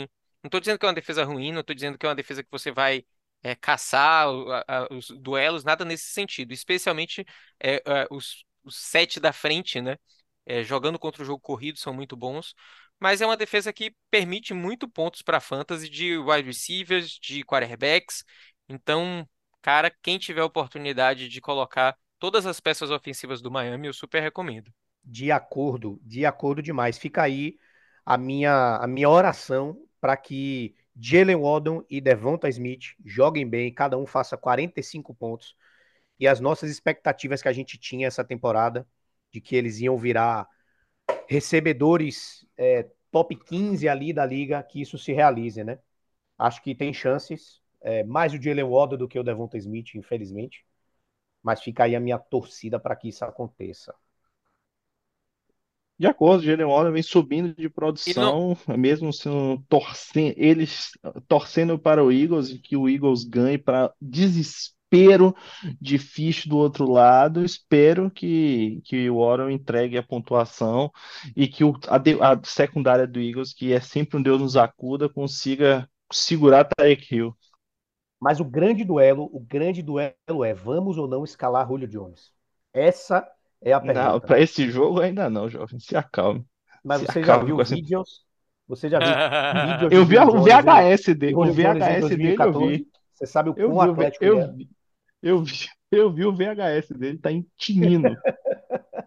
Uma coisa que eu achei que o Gustavo ia perguntar era se a gente colocaria nesse jogo os running backs de Miami, porque o Philadelphia é um time muito bom defendendo contra o jogo corrido, né? Talvez só perca ali pro Detroit Lions. Eu, particularmente, acho que Raheem Mostert já está numa posição que eu não teria como deixá-lo de fora, assim acordo, mesmo sabendo que o confronto não é positivo. Não só eu acho isso, como até um Savon Ahmed da vida. Pode ser que ele tenha a oportunidade de produzir 10 pontos. Então eu acho ele uma, uma opção viável de flex, né? Óbvio que tudo é condicional, depende de quais são suas outras opções. Mas não acho tão irreal assim, não. O ataque do Miami é muito explosivo e muito criativo. Tem chance para todo mundo. É, e também depende se Jeff Wilson volta ou não essa rodada, né? Vamos ver. A gente já está algumas rodadas esperando aí o retorno dele. Para finalizar, sessão Falador Passa Mal encerra com outro grande jogo e também expectativa de bastante ponto, com o San Francisco 49ers enfrentando o Minnesota Vikings no Monday Night Mason, né? Tipo, isso, Monday Night Mason me fez lembrar o, o Luigi Mason, que é um jogo de terror da Nintendo, né? Com o Luigi, irmão do Mario, porque para mim vai ser um terror esperar todo o domingo e esperar a segunda-feira, sem saber se eu vou colocar ou não McCaffrey, e em não colocando ele, ter que escalar o reserva dele, né? O, o Jordan Mason. Vamos ver quanto é que você botou no. Na... Eu tô aguardando rodar nosso waiver da, da liga para saber o quanto você bidou nele, né? Porque eu também bidei e eu não vou falar aqui. Espero que eu tenha ganho. Mas tudo bem, abraço. Vamos aguardar aí. Próximo programinha a gente fala quem, quem levou Mason Quem na nossa levou? liga principal. Pois é, eu nem coloquei tanto assim, mas vamos nessa, vamos. Fé, fé é tudo. Nesse jogo, gente, eu colocaria sem dúvida nenhuma Brock Purdy Sim. no jogo. Acho que o jogo ruim, como a gente comentou lá no início, não quer dizer muita coisa para o restante da temporada. Projeção de, de 18 pontos para ele aí nesse confronto. Do lado do Minnesota também colocaria Kirk Cousins. E o restante, com vocês, quem é que vocês colocariam aí do resto? A partir daí não tem, eu acho que ninguém vai conseguir escalar. O jogador que eu sinto mais segurança nessa partida, por incrível que pareça, é o Brandon Ayuk. Ele tem se mostrado, na minha visão, o a opção número um do Brock Purdy, assim, quando ele tá pensando em Uhum. passar a bola, é ele que ele procura. Concordo. Então, o Dibo Samuel Concordo. se lesionou no último jogo e as oportunidades são extremamente oscilantes. O George Kittle é aquela coisa, ele é tão bom bloqueando e bloquear é tão importante para o sistema do 49ers que ele joga todos os snaps, bloqueia todas as jogadas e não recebe passes. Então, óbvio, mesma coisa, muita gente deve ter gastado muito capital é, de troca, de draft pelo George Kittle e de repente não tem opções melhores de tight para escalar, então ele é sempre uma opção, mas vale a pena procurar alguém melhor para é, streamar, né? Inclusive, um comentário pontual aqui, eu acho que quem tem o George Kittle em Ligas Dynasty devem aproveitar momentos de picos do George Kittle, como foi da semana retrasada, para tentar trocá-lo. Porque ele ainda pode valer muito para um Sim. time que está tentando ser campeão, né? Porque ele tem o potencial de fazer 30 pontos numa, numa rodada, mas ele já tem 30 anos e essa oscilação é muito característica do esquema ofensivo que ele joga, né? Então, fecho aqui o pequeno parênteses. Do lado do Kansas City, do lado do Minnesota Vikings, é decepcionante que o Jordan Edson e o KJ Osborne aparentemente não conseguiram suprir. Deveríamos ter, ter imaginado isso, né? Que eles não conseguiriam suprir logo de cara os, o espaço deixado pelo Justin Jefferson. Mas a defesa do 49ers é muito boa. Se eu tivesse que escolher alguém, eu iria de. TJ Roxon. Exatamente. Obrigado, Belino. TJ Roxon. Exatamente. É, eu vou com certeza de TJ Hawkinson em várias ligas, eu tenho ele como meu titular. O confronto contra o San Francisco é um confronto ruim, não tem nenhuma posição que a gente fale assim, cara, esse, esse é o ponto fraco, é aqui no, no Fantasy que a gente vai fazer ponto. No caso do San Francisco, né, o, o Minnesota é uma, uma defesa permissiva em relação à pontuação de wide receivers, então concordo com o Gu, Brandon Ayuk aí, se CMC não jogar, é ainda mais quem eu procuraria escalar no meu time.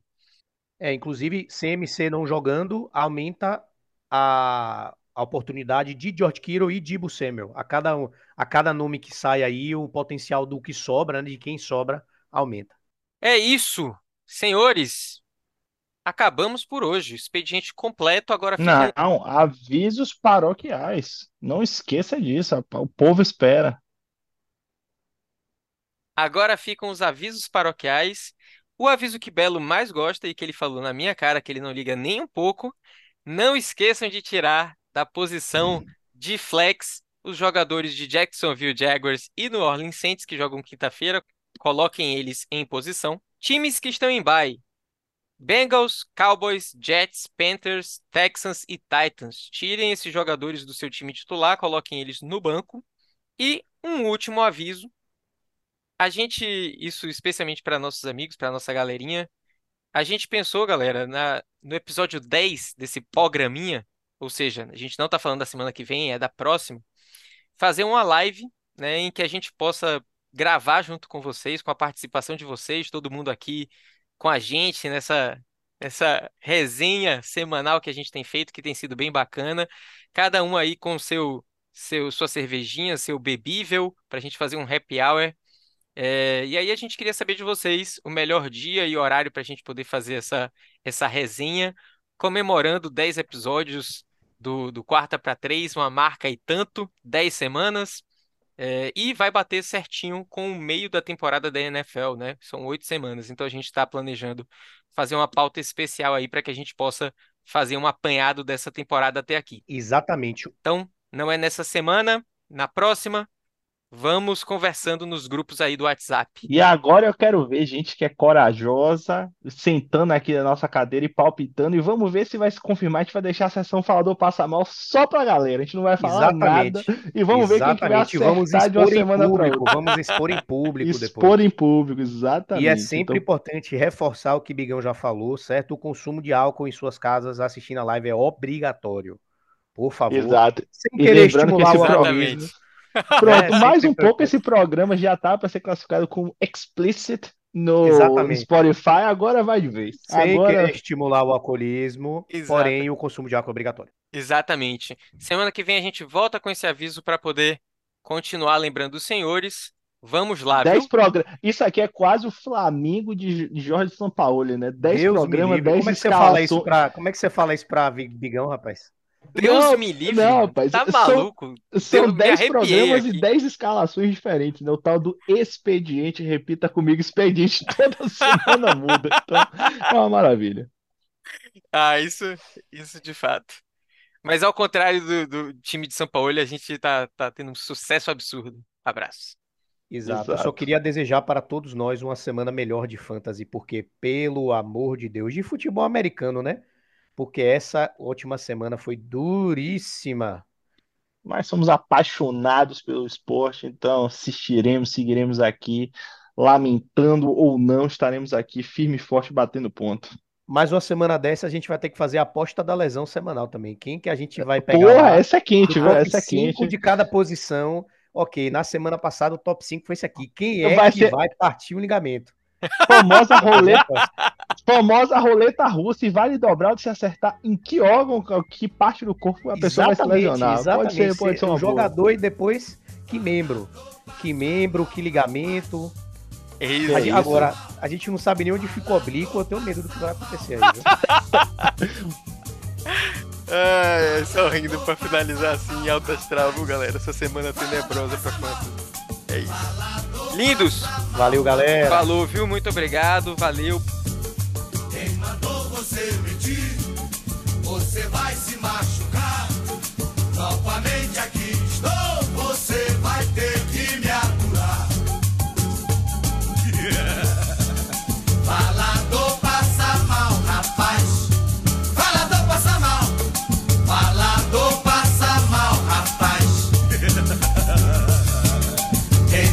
você mentir? Você vai se machucar. Novamente aqui estou. Você vai ter que me aturar.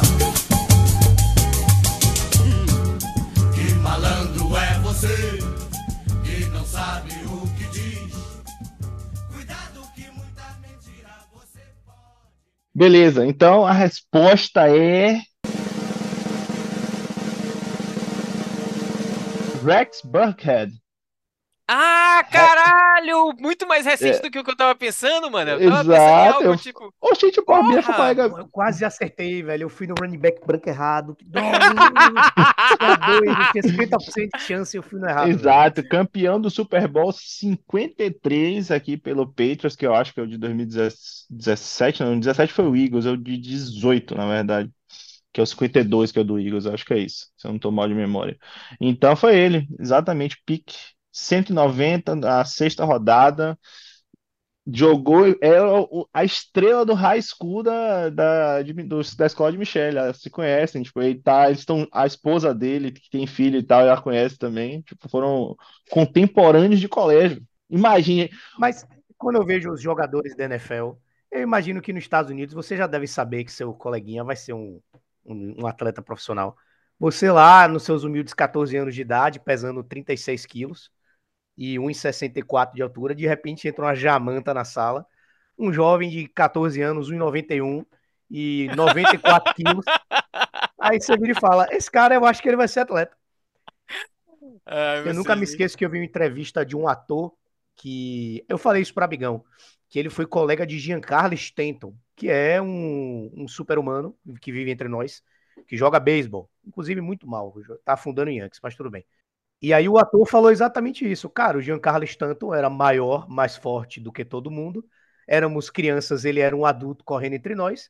Ele era o melhor de, em todos os esportes praticados no high school. Ele era o destaque do time de rugby, do time de futebol americano, do time de não sei o quê, do time de beisebol, do time de basquete, do time de karatê, do time de natação. E aí ele escolheu um, eu achei que ele ia para NFL, ele foi para MLB, é isso aí, a gente sabia, a gente olhava para ele e falava, profissional, atleta. Esse cara vai ser atleta. Deixa eu ler aqui, deixa eu ler aqui para vocês, é, eu posso ler a escalação de um time aqui nos segundos finais? Claro. Pera aí, olha o time que eu vou mandar aqui em uma liga para vocês verem. Olha como eu tô bem. Olha como eu tô excelente. Meu Deus, 30 segundos. Vamos lá. Vamos lá. Na minha semana 7, na liga, eu vou escalar Derek Carr, com QB, Justice Hill e Gus Edwards, são os meus dois running backs. Keenan Allen e Amari Cooper, George Kittle, Calvin Austin, vocês sabem quem é? É, sei, então, sei. Eu tenho ele em várias ligas do Pittsburgh. Kurt Samuel, Gabe Davis e Luck Musgrave. Encerro o meu caso. Justo, justo. É, realmente essa aí tá foda de defender. Minha dupla de running backs é o Baltimore Ravens.